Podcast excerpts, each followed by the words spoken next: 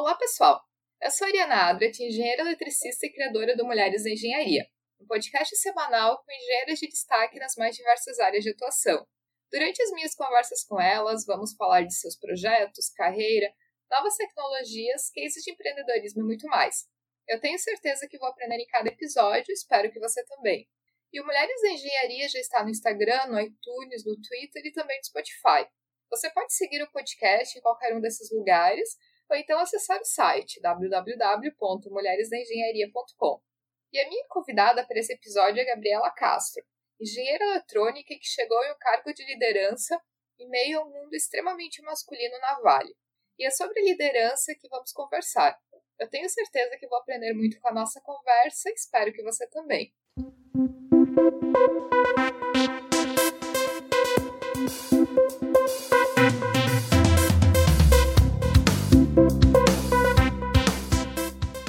Gabi, seja muito bem-vinda ao podcast Mulheres da Engenharia. Seja muito bem-vinda aqui para compartilhar um pouco da tua história com a gente, com todo mundo que está ouvindo esse episódio. Obrigada. É um prazer estar participando aqui com vocês. E, Gabi, até para começar, uma coisa que eu sempre digo que é muito legal é conhecer a história das outras engenheiras.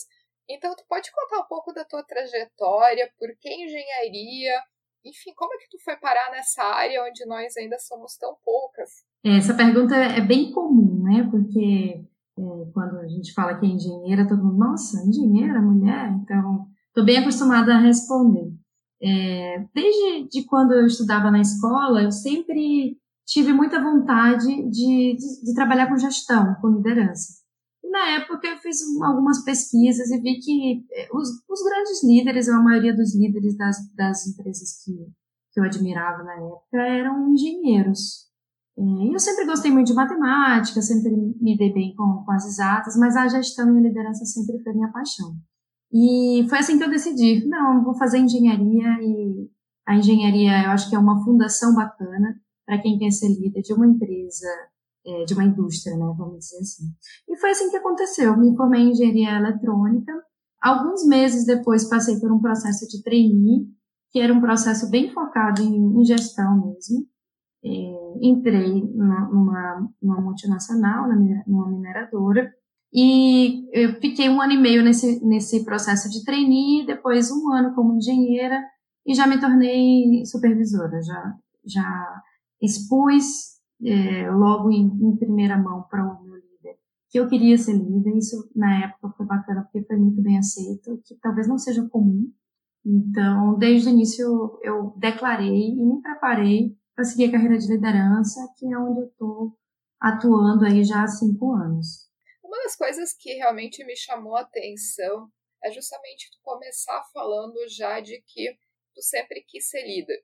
E falando bem a verdade, a gente vive num mundo onde quando um homem, um menino, ele tem características de liderança, ele é visto como um líder nato. E quando uma menina, uma mulher apresenta essas mesmas características de liderança, é visto como mandona. Até no inglês tem o termo boss para justamente caracterizar, né? Então, a menina ou a mulher, quando ela tem essa característica de liderar, ela é vista até como um viés negativo. Então, como é que foi para ti esse processo de realmente assumir e dizer, não, eu quero ser líder, eu quero desempenhar um papel de liderança, e de como que foi esse processo até de externar isso? Porque eu acredito que muitas mulheres, elas até fiquem com receio, justamente por causa daquele olhar de reprovação que ainda existe. É interessante. Quando eu declarei que eu queria ser líder, na, na área onde eu trabalhava, né, que tinha cerca de 80 líderes, não tinha nenhuma mulher. Então, é, o que eu achei bacana foi que, mesmo sendo diferente, ou sendo incomum, foi bem aceito. A minha, foi bem aceita a minha declaração. É, e, como você falou, é comum esse tipo de comentário, né? De que ah, é, as mulheres mandam em tudo, as mulheres vão dominar o mundo, ela é mandona, ou ah, a Gabi é mais macho do que muito homem. Esse tipo de comentário é bem comum. Mas o que eu converso muito com as meninas que me procuram, eu não costumo gastar muita energia com isso, de achar se as pessoas estão me achando mandona ou se de fato eles me entendem como líder, porque eu prefiro gastar minha energia concentrando no meu trabalho e nos meus resultados. Eu acho que os resultados falam mais do que qualquer imagem. E é isso que eu falo muito para as meninas. Talvez exista machismo, exista. Talvez é, vai ter gente que vai te achar um pouco prepotente pelo fato de você ser mulher. Vai existir, mas você tem, segurança, você tem que ter segurança do que você está fazendo. E gasta sua energia com a tua capacitação, com o seu treinamento, com o seu trabalho. E dê as respostas com resultado. Eu acho que é o melhor tipo de resposta que a gente pode dar para um sistema. Fazer um belo trabalho. E hoje tu tem uma equipe mais ou menos de quantas pessoas, assim? E como é que é formada essa equipe? Ela é predominantemente homens? É mais ou menos misturado? Como é que, como que é a característica dessa equipe que tu lidera? Legal, que quando eu, é, minha carreira de liderança ela foi bem heterogênea. Eu comecei como líder de uma área de energia, onde eu tinha cerca de 60 empregados, 95% deles eram homens. É, era uma, uma cadeira extremamente operacional, tinha que dar suporte 24 horas. Funcionava como uma concessionária de energia, só que dentro da indústria, né, uma capacidade, por exemplo, de, de suprimento de uma cidade de 300 mil habitantes. Então, 27 subestações, linhas de transmissão, além de, de ser um, um desafio muito grande técnico, operacional, era um, um desafio também porque até então era uma posição muito masculina. E, e aí, na época, foi, foram dois desafios muito grandes, né? Ser mulher, ser a primeira líder. É, mas foi muito interessante porque eu, eu vivi uma coisa que às vezes eu vejo acontecendo eu converso muito com a turma aqui, que eu achava na época que eu precisava me masculinizar, né? Me, me tornar similar à minha equipe para poder atuar naquela função. E que depois de um tempo eu percebi que isso era uma coisa da minha cabeça, que ninguém pedia para que eu fosse assim, que ninguém me exigia que eu não pudesse ser feminina naquela posição e, e isso foi natural, foi orgânico, fui percebendo deixei de, de não ter a vaidade que eu sempre tive. É, em seguida, eu fui líder de uma área de operação, que aí já não era mais manutenção, era operação, uma área mais estratégica, é, tinha um time, parte de inspetores, parte de engenheiros e analistas, a gente analisava mais o processo operacional como um todo.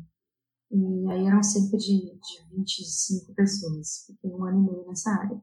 E a, mais recentemente estou há sete meses como líder de um time de 14 engenheiros, todos homens. E é interessante porque desde a minha supervisão anterior, eu tenho feito muito trabalho de, de forçar mesmo a questão da equidade. Então, se eu tinha uma vaga, eu conversava com o RH, falava assim, eu quero no mínimo entrevistar. É, se tiverem quatro candidatos, eu quero que sejam dois homens e duas mulheres. E agora, nessa área de engenharia, também tem sido um desafio, né? Um time, já cheguei com um time formado, um time muito bom, é, mas que é um desafio também a gente, como líder, promover essa equidade dentro dos nossos times. Nem sempre vai ser fácil, mas eu acredito que esse é um, movimento que não é tão natural quanto a gente acha. A gente, de fato, tem que estressar um pouco o sistema para que as coisas aconteçam. E basicamente o meu time de 14 engenheiros trabalham com assistência técnica na área de eletroeletrônica, automação e energia. E a gente tem uma carteira de implantação de projetos de transformação digital, cerca de 18 projetos, é, que vão desde de projetos com data analytics, é, robotização, mecanização de serviços. É uma, uma cadeira bem complexa, mas o que eu acho interessante é que todas as cadeiras de liderança que eu pude viver foram muito diferentes umas das outras. E tenho aprendido constantemente com essas diferenças. E, Gabi, como é que tu vê até a questão? Porque até as próprias pessoas, numa empresa que é predominantemente masculina, as próprias pessoas elas estão acostumadas com um estilo de liderança masculino. Então, não que tu precise adotar esse mesmo estilo, mas é o que as pessoas elas estão habituadas. Então, como que é, como, o que, que tu sentiu assim em termos de receptividade das pessoas que estavam na tua equipe com relação a talvez migrar de um estilo de liderança que já estavam acostumados, enfim, para um estilo de liderança mais feminino, falando um pouco mais de equidade, uma maneira até de abordar os próprios princípios de liderança, aquele olhar feminino, que a gente sabe que não é o mesmo estilo de liderança masculino. Então, se tu pudesse citar até um ponto positivo desse aprendizado e talvez uma dificuldade que tu enfrentou com, a, com o pessoal da tua equipe. É, eu, eu, acho que esse aprendizado é coletivo. Né? Tanto eu tenho que aprender a lidar com o time novo, como o time novo tem que aprender a lidar com comigo, como os meus pares, as minhas dúvidas. E a gente, mulher, num, um movimento num cenário desse masculino, predominantemente masculino, meio que a gente tem a responsabilidade de catalisar essas reações, né? fazer com que as pessoas entendam que não é melhor nem pior, é diferente. E a diferença gera resultado, a diferença gera negócio. Então, com relação ao, meu time, não só esse, mas todos os times que eu já trabalhei, eu sempre tentei mostrar a minha forma de gestão, não por ser mulher, mas por ser uma pessoa diferente. Eu acredito que até um homem, quando assume uma posição de um outro homem, ele vai ter suas características diferentes. Mas os feedbacks que eu sempre recebi, é, que talvez pode ser uma forma da gente fazer com mulher, é que a nossa sensibilidade, ela querendo ou não, é muito maior. Quando a gente fala de liderança, sensibilidade é uma característica potencial. Eu, eu acredito muito que a liderança ela é feita no, no âmbito individual e não no coletivo. Então, quanto mais a gente entender cada empregado como uma pessoa, e não todos como um grupo, mais a gente vai conseguir conquistá-los. Então, como é que eu sempre trabalhei isso? Toda vez que eu chego num, num, novo time, eu converso individualmente com cada um, tento empatizar, tento entender como que cada um prefere ser reconhecido, ser tratado, ser gerenciado. E costumo fazer a minha liderança de forma muito customizada. Não adianta a gente achar que existe solução pronta para todo mundo. Então, se eu percebo que, que eu tenho um empregado que ele é mais autônomo, mais independente, mais responsável, eu não controlo tanto os processos dele, mas vez ou outra pergunto se está tudo bem, se está precisando da minha ajuda. Se tem um, empregado que de repente gosta mais do acompanhamento, precisa de, de uma monitoria, eu tenho uma rotina mais frequente de conversa com ele. E talvez essa seja uma sensibilidade e uma característica forte da mulher, até um instinto meio que maternal mesmo, né? E que sempre tem funcionado. As, os times onde eu tenho trabalhado, as pessoas sempre falaram assim, olha, é impressionante que eu trabalho aqui tem 30 anos e nunca tive um líder para sentar comigo, me escutar, entender sobre meus problemas não só profissionais. E é engraçado que você gera uma relação tão forte que você acaba criando uma referência para a pessoa. E eles começam a te procurar para tratar de problemas não só técnicos, não só do trabalho, mas para da família, da carreira, isso é muito bacana, porque a gente está ali com uma pessoa, né? Então, o desenvolvimento de alguém transcende a empresa. O desenvolvimento de uma pessoa, é, a gente tem que olhar ela como um indivíduo. Tem que entender que desenvolver ela talvez seja, inclusive, abrir mão dela do seu time. É, então, eu faço, eu faço, dessa forma. Eu acho que, eu acredito muito nessa forma de gestão. Assim, tratar cada um como uma pessoa diferente. E, Gabi, desde o início, quando é, tu assumiu pela primeira vez um cargo de liderança, eu acredito que liderança é um aprendizado contínuo. Então não existe uma fórmula mágica, não existe uma pílulazinha mágica que a pessoa tome no dia seguinte acorde sabendo como ser um bom líder. São características de liderança que têm que ser desenvolvidas com o passar do tempo. Então, como é que tu pessoalmente trabalha essas características de liderança e como que tu desenvolve, que técnicas ou que artifícios que tu usa para justamente melhorar as características e as percepções que tu tem de ti mesmas como líder. Isso é bem interessante porque a gente como líder está muito acostumada a dar feedback, né, a desenvolver as pessoas. E às vezes a gente esquece um pouco de, si mesmo, né, de que a gente também precisa de feedback, que a gente também precisa de se desenvolver. Essa ficha caiu para mim, não foi rápido, né? Foi um ano e meio, dois anos depois que eu já era líder, de pedir feedback. Quando você está numa, numa posição de liderança, nem todo mundo tem coragem de dar feedback, porque as pessoas podem ter receio de, de do que, que você vai pensar sobre aquela opinião, se de repente está sendo subordinado, quer dar hierarquia, enfim. Então, depois de, de, de um tempo, eu percebi que não tem nada de mal de pedir feedback para todos os níveis, não só para o meu líder, mas também para os meus subordinados. Então, a prática que eu tenho para o meu desenvolvimento é estar sempre pedindo feedback. E nesses feedbacks, é, indo e vindo, eu sempre é, levanto os pontos que eu tenho que eu tenho que melhorar e os pontos que eu sou potencial. E eu sempre trabalho os dois, né? O que eu entendo que são potências minhas, eu trabalho para energizá-las e, e, e fazer com que eu seja referência naquilo. E os meus pontos fracos eu sempre tento trabalhar para não apagar ou, ou comprometer o meu desempenho. E num desses feedbacks e nessas reuniões, uma das características que sempre, sempre foi forte, que também pelo autoconhecimento já, já sabia, é a questão da ansiedade. Talvez seja um, um, uma característica forte também da mulher como um todo. Então, um exemplo aqui de como que eu me desenvolvo no ponto de ansiedade, né? De querer que as coisas sejam rápidas, o resultado aconteça, enfim.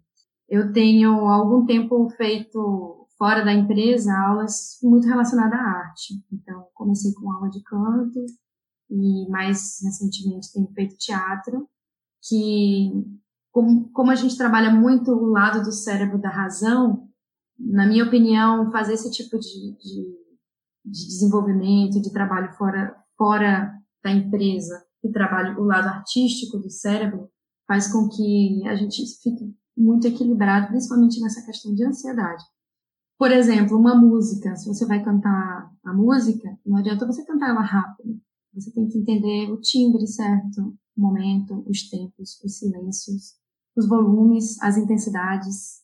E a liderança e a vida corporativa é isso. Você não souber entender os tempos de cada uma, as intensidades como, como falar, é, e que tudo tem seu tempo para acontecer, você acaba atropelando as etapas. E o teatro me ensinou muito sobre feedback também. A gente ensaia muito juntos e o feedback no teatro é muito contínuo. Né? Você recebe feedback do seu diretor, da pessoa com quem você está contracenando, dos outros atores. Isso é muito orgânico. E é muito óbvio, porque não faz sentido você estar tá ensaiando como um ator e estar tá interpretando mal e continuar ensaiando e continuar insistindo naquele erro. Então, instantaneamente, quando você faz um, uma cena que não, não tá legal e alguém te dá o feedback, você já muda na hora e já vai melhorando. E isso me caiu a ficha que no trabalho tem que ser assim. A gente não tem que esperar um ciclo de carreira ou um momento certo para dar o feedback. Aconteceu uma coisa que não tá legal, chama no canto, vamos conversar aqui, vamos desenvolver de forma profissional. Né? Sempre um feedback de melhoria tem que ser particular. E um feedback de reforço positivo eu gosto, costumo fazer muito em público. Então, duas coisas que eu uso muito para me desenvolver é o canto e o teatro. E, por incrível que pareça, tem muito a ver com liderança. Eu acho bacana, até porque, assim, às vezes a pessoa pensa em desenvolver a, a parte de gestão, a pessoa pensa em congressos, pensa em outras atividades dentro do ambiente corporativo. E esquece que existem outras coisas fora que pode te ensinar tanto é, no dia a dia e até ser algo prazeroso, porque tu está aliando é, o desenvolvimento pessoal com uma atividade que te dá prazer, uma atividade que faz bem para ti, que tu consegue socializar com outras pessoas. Então, eu acho que essa é dica até de procurar teatro, procurar canto, procurar alguma outra atividade. Enfim, cada, cada pessoa sabe as atividades que, que gostam. Então, acho que é uma super dica, assim, para quem, quem quiser.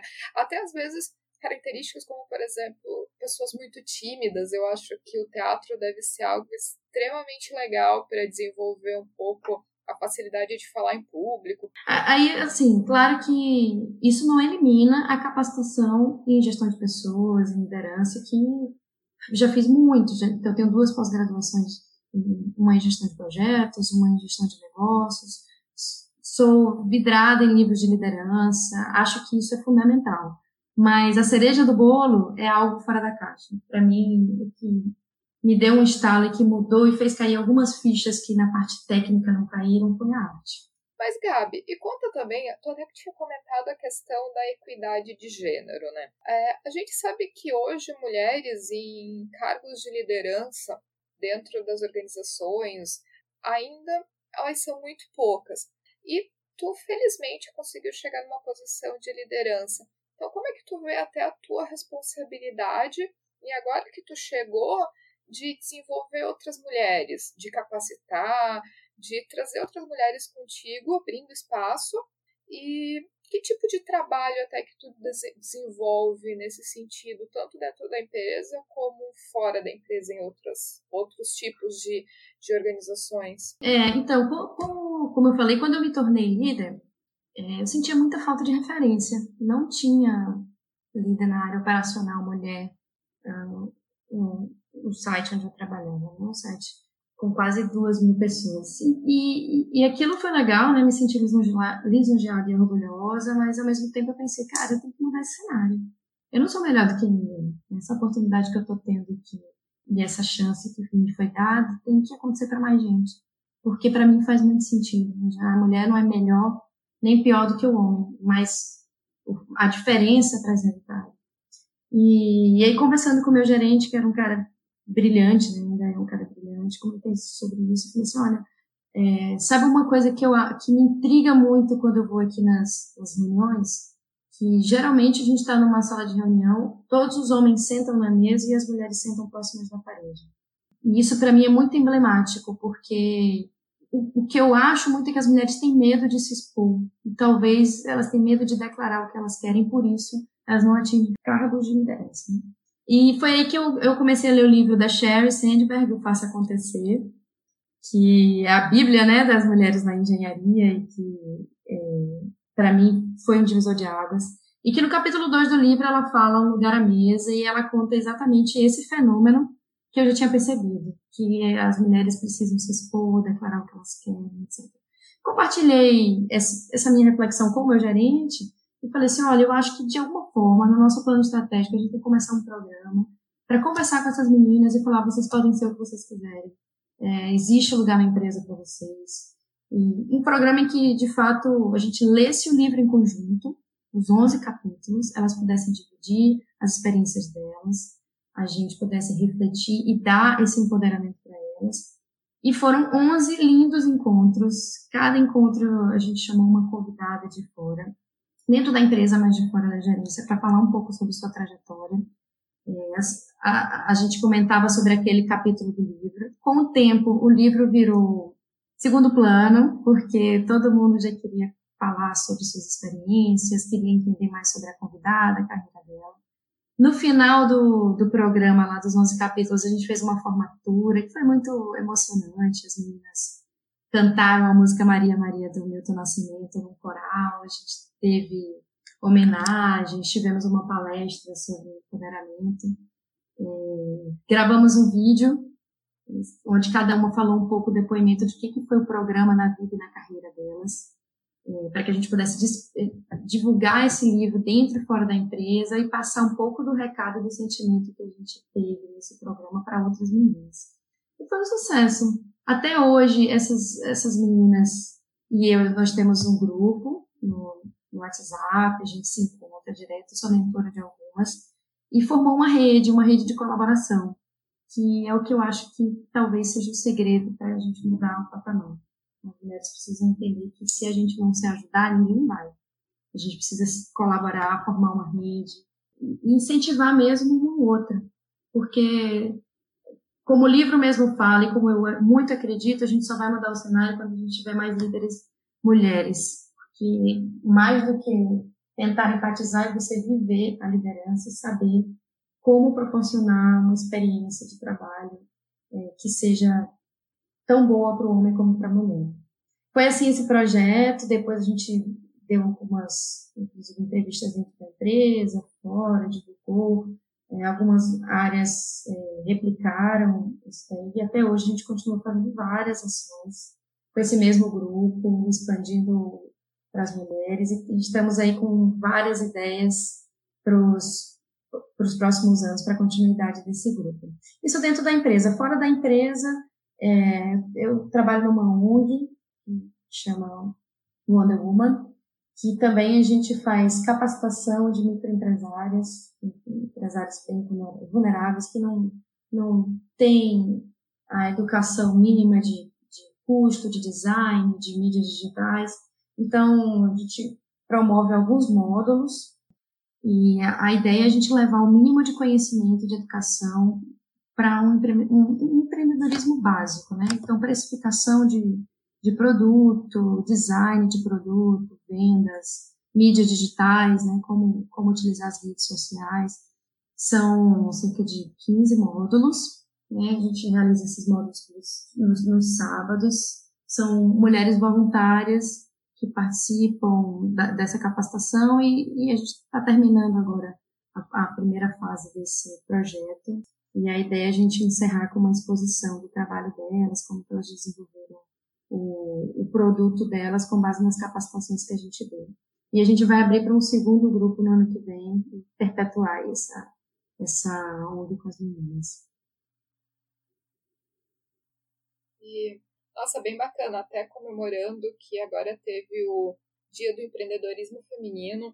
Então, é muito legal ver a quantidade de mulher que realmente tem se tornado empreendedora, tem buscado uma renda, tem começado a, a realmente. A, a gente começa a ver quanto que a mulher, como empreendedora, tem uma participação ativa e forte na economia, né? E como pode mudar ali o seu ecossistema. Então, é muito bacana ter esse teu trabalho incentivando elas, incentivando, ajudando como uma forma de mentoria, de orientação. Então, realmente, eu te dou os parabéns pelo trabalho que tu desenvolve, tanto dentro da empresa quanto fora. E até acho legal ficar a dica para quem às vezes trabalha em outras empresas e que deseja começar algum trabalho nesse sentido, de talvez fazer alguma coisa até parecida com isso que tu fez, pegar o livro lá da Sherry e começar a montar grupos para realmente discutir os conceitos lá, trazer matérias, fazer, começar a fazer grupos de discussões com mulheres para, enfim, trazer o tema, né? E, mas, Gabi, até tu comentou do, do Faça Acontecer e tu comentou até que tu adora bastante livros de gestão. Se tu puder indicar alguns livros na área para quem também é, gosta de aprender um pouco sobre, sobre gestão de pessoas, desenvolvimento de carreira, que livros assim que tu já leu que tu realmente indicaria? É, livros que eu recomendo, Outliers, do Michael Gladwell, é um livro genial. Não é tanto focado em liderança, mas é uma leitura bem interessante. A Força do Hábito, que ele explica, fala muito sobre disciplina, e eu acho que em tudo na vida a gente tem que ter disciplina, então como criar hábitos e ter disciplina para mantê-los. Ainda da Sherry Sandberg, é, eu li o segundo livro dela, Lado B, eu achei muito interessante que ela fala como é foi a recuperação dela após a morte do marido. E por último, esse mais focado mesmo em liderança, do Rancharan, né, que é um, um da, da, dessa área de, de liderança e gestão de pessoas, que é o pipeline da liderança. Então, fica essas dicas aí. A força do hábito, outliers, lado B e pipeline da liderança. Muito legal. E, Gabi, até para a gente finalizar, é, se tu pudesse deixar uma mensagem e aqui pensando principalmente nas estudantes de engenharia e nas engenheiras que escutam o podcast, que mensagem que tu deixaria para elas de carreira, conselho, alguma dica assim de todo esse aprendizado que tu já acumulou durante todos esses anos? Sem dúvida, entenda o que você quer e declare. Essa é a principal dica. É, a mulher ela tem uma característica de sempre esperar é, ordens ou esperar é, que a empresa ou que alguém faça a carreira por ela ou, ou delimite o que ela tem que fazer dentro das suas atividades. Então, seja proativa nesse, nesse sentido, entenda que a carreira é sua. A carreira não é do seu marido, não é do seu filho, não é da sua família, é sua. Então, primeiro, entenda o que, que você gosta de fazer, o que te faz feliz. É, pense onde você quer estar nos próximos anos e declare. Declare para todo mundo. Todo mundo precisa saber o que você quer. Porque se você não falar, se você não fizer por onde, óbvio, é, já é difícil os homens pensarem em alguns tipos de mulheres para alguns tipos de funções. Imagine o quanto difícil é se você não declarar, se você não deixar exposto é, as, suas, as suas vontades. E corra atrás, lute, não, não dê, não gaste muita energia com, com machismo, com esse tipo de, de situação, principalmente na empresa, porque tem, tem certos tipos de, de, de atitude que talvez a gente não consiga mudar. Mas com o resultado com o propósito, com o nosso trabalho, a gente consegue mudar muita coisa. Gabi, quero te agradecer muito pela participação aqui no podcast. E eu acho que esse episódio vai ser muito legal para dar uma chacoalhada na quantidade de mulher que existe por aí querendo ser líder, mas sem ter aquela coragem de assumir e falar isso em voz alta. Então, tá um grande exemplo, uma grande inspiração para todas essas mulheres. Então, foi muito legal te ter aqui no podcast para conversar e para contar um pouco dessas tuas experiências para gente. Então, obrigada pela presença. Eu que agradeço. Você está muito de parabéns, Ariana. Aliás, o trabalho que você faz tem muito sentido com o que eu acredito, né? Que é a gente se ajudar umas, às outras. E agora você ganhou uma sócia. Eu vou divulgar o seu trabalho, o seu canal, o podcast aqui para todo, todo mundo que estiver nessa comunidade aqui, nesse ecossistema. Parabéns, continue, você está fazendo um trabalho brilhante. Estou ansiosa para saber quem vão ser aí as próximas colegas para compartilhar um pouco da carreira deles. Ah, mas isso é verdade. Uma coisa que eu acredito muito é que juntas a gente pode mais e juntas a gente é muito mais forte. E se você que está ouvindo tiver algum comentário, crítica ou sugestão, é só enviar o um e-mail para ariana.mulheresengenharia.com ou então acessar o site www.mulheresengenharia.com e deixar o seu comentário. E se você gostou desse episódio, ficarei muito feliz se puder compartilhar com outras pessoas que podem gostar também. Um abraço e até o próximo episódio.